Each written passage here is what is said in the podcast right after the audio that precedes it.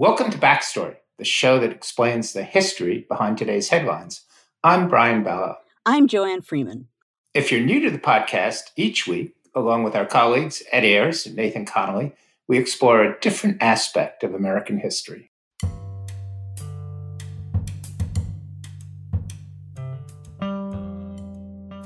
In 1932, 600 African American men in Alabama were told by the Public Health Service that they were receiving free health care from the federal government.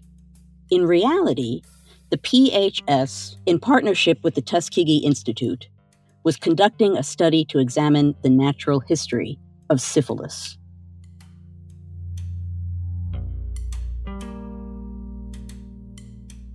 Nearly 400 of the men in the study had syphilis. The other 200 did not. But the men were not informed of their diagnosis. Instead, the PHS told them they were being treated for, quote, bad blood, a casual term used to describe a mix of ailments like syphilis, anemia, and fatigue.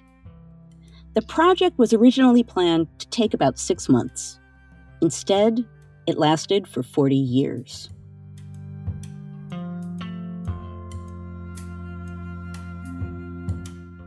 In 1972, the Associated Press broke the news of the Tuskegee study to the public.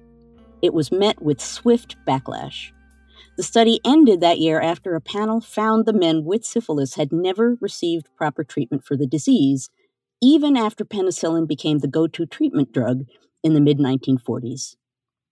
The panel also found the researchers had never informed the men of the study's true purpose and were not given all the information needed to provide informed consent. A year later, in 1973, the NAACP filed a class action lawsuit on behalf of the patients and their families. The federal government paid $10 million in a settlement and agreed to provide free medical care to all living patients and their descendants.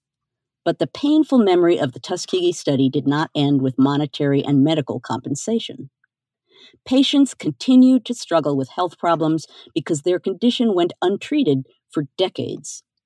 The study also contributed to a broader distrust of the medical system among patients and their families. In 1997, President Bill Clinton apologized for the government's wrongdoing. What was done cannot be undone, but we can end the silence. We can stop turning our heads away we can look at you in the eye and finally say, on behalf of the American people, what the United States government did was shameful, and I am sorry.